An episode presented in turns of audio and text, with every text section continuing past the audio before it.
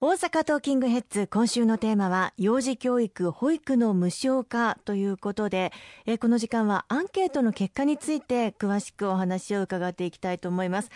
えー、公明党は全国の国会地方議員がアンケートを通じて利用者や事業者から直接声を聞く実態調査運動に総力を挙げて取り組んでいらっしゃいます、まあ、やはりこういったことがとても大事になってきますよね。そうですね。あの先ほど冒頭にも申し上げましたけれども10月1日から始まったこの日本において初めての試み幼児教育保育の無償化やりっぱなしではなくて実際どうなっているのかということを現場に足を運んで利用されている方また園を運営されている事業主の方から直接課題を教えていただいてそれを地方自治体また国政で政策として反映をしていくこの取り組みを今させていただいております、まあ、12月までずっと調査をさせていただくんですが12月頭には一旦中間取りまとめをさせていただいてその結果を踏まえて年末の予算編成プロセスにしっかりと反映をしていきたいと思っています。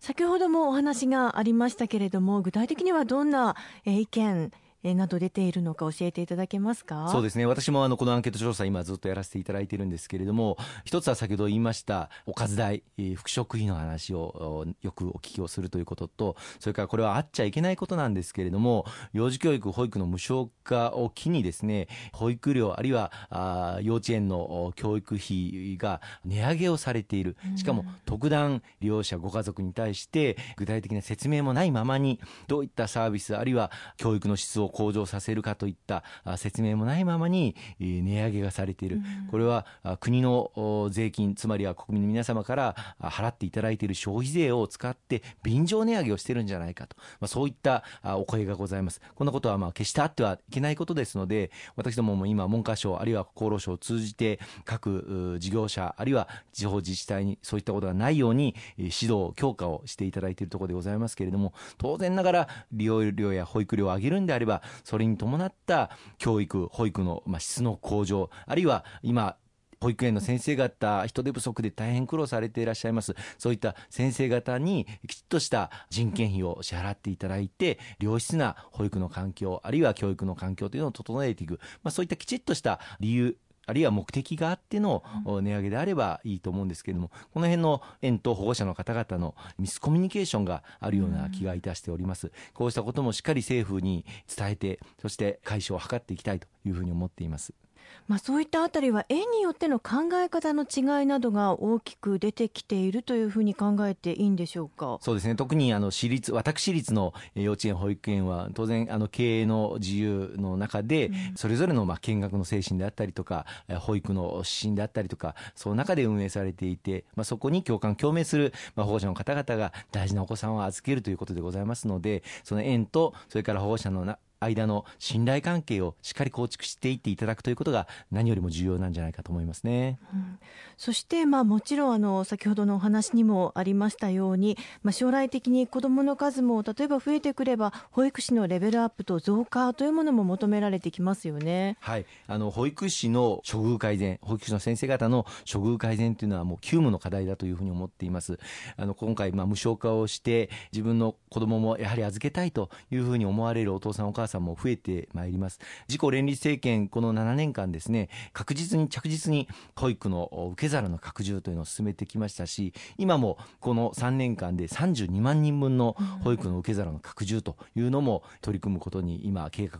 立ててやっているんですがそれを担っていただく保育士の先生方の確保というのが大変大きな問題になっています。他のま業種と比べて保育士の先生方の処遇が十分でないということから求人票を出しても集まらない。あるいは若い保育士の先生方が、まあ、将来の人生設計がなかなか立たないということで辞めてしまわれる。こうした状況を改善していくために保育士の先生方がちゃんとキャリアアップしていける。そしてそのキャリアに応じて処遇も改善ができる。そういった制度改善も今迅速に進めております。最近で言いますと保育士の中に、まあ、園長主任保育士さんという、まあ、大体20年以上お勤めの方々がやっておられる。その下に副主任保育士といういう大体まあ10年近く勤務された方が疲れる新しいまあポストというものを作っていただくことにして、その方々に対して月額4万円の処遇改善を図っていく手当をまあ国の方で支援をさせていただいております。またあの保育園の中で専門分野職務分野別のまあリーダーを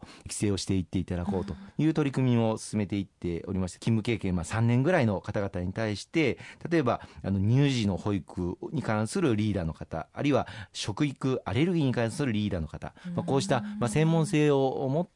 リーダーとしてまあ園の中で役割を果たしていっていただく、まあ、こういう方々に月額最大5000円の処遇改善を図っていくという、まあ、そのキャリアアップをすればそれだけ処遇が上がっていくということが見通せるそういう職場環境にしていこうということを今取り組んでおります。まあ、多くのまあ保育園でもこれを導入していただいて、若いやる気のあるそして子どもたちが大好きなそういった保育士の先生方がさらに増えていっていただくことを期待をしたいと思いますね。本当にいろいろと考えられているんですね。そしてもちろん待機児童がゼロになったわけではありませんので引き続き取り組みながらゼロを目指していくということになりますでしょうか？そうですね。あの特に大都市中心にあの待機児童の問題というのはあまだ潜在的に残っておりますのでこれを解決していくために保育の受け皿の拡充先ほども言いましたけれどもこの3年間で32万人の保育の受け皿を拡充をあの進めております。特にあの0歳から2歳の子どもたちの待機児童がまだまだ十分減少していないというところをあのしっかりと手当てをしていきたいと思っています。今あのお父さんお母さん共働きの家庭ご家庭が大変増えておりまして出産育児を経ても働き続けられるそういった社会を女性の活躍の時代を作っていこうとこれ政府を挙げて取り組んでいる中で随分とその女性の活躍していただく分野というのは広がってきました、はい、でそれと合わせてやはり子どもを安心して預けられるそういった保育園をしっかり整備をしていくというのは急務の課題です今年の9月の段階でまだ全国で1万6000人を超える、ま、待機児童がいるということですのでこれをしっかりと減らしていけるようにさらに取り組んでまいりたいと思います。もちろん今回のこの幼児教育、保育の無償化に関してご利用になっている方にとって嬉しい制度なのではないかと思いますので実際にそういった嬉しい声も石川さんのもとに届いているんじゃないですか？そうですね。あの今アンケート調査をやらせていただいてほとんどの、えお父さんお母さんまた幼稚園保育園の事業主の方々も今回の無償化本当に良かったというふうに喜んでいますし、うん、あるあのお父さんお母さんはうちもこの幼児教育保育の無償化を受けてもう一人実は子供子作りに挑戦しようと思ってるんですといったようなことも言ってくれたお父さんお母さんもいらっしゃいましたあの本当にあの子どもたちがすくすくと笑顔でそして元気に学びまた育つ環境づくりに今後とも力を入れていきたいと思いますね。あのまあ時間の経過とともに新たな課題が生じる可能性は今後あるかなというふうに思います。だからこそやはり事業者利用者と行政がしっかり関わって意見を集約できる環境が大切ですし地方の声を国に吸い上げていく機能というのも大切になっていきますよね。そうですね。あの今回公明党を挙げて全国で幼児教育保育の無償化に関する現場の実態調査運動させていただいておりますけれどもこのいただいた声を大事にして地方自治体で取り組むこともあります。ます。国で取り組むこともあります。この連携プレーで課題解決に全力で働いてまいりたいというふうに思っておりますしこうした全国挙げてのネットワーク運動ができるのは我々公明党だけだという自負とそして責任感を持ってですね政策を前に進めていきたいと思います。ありがとうございます。今週もたくさんのお話をいただきましてありがとうございました。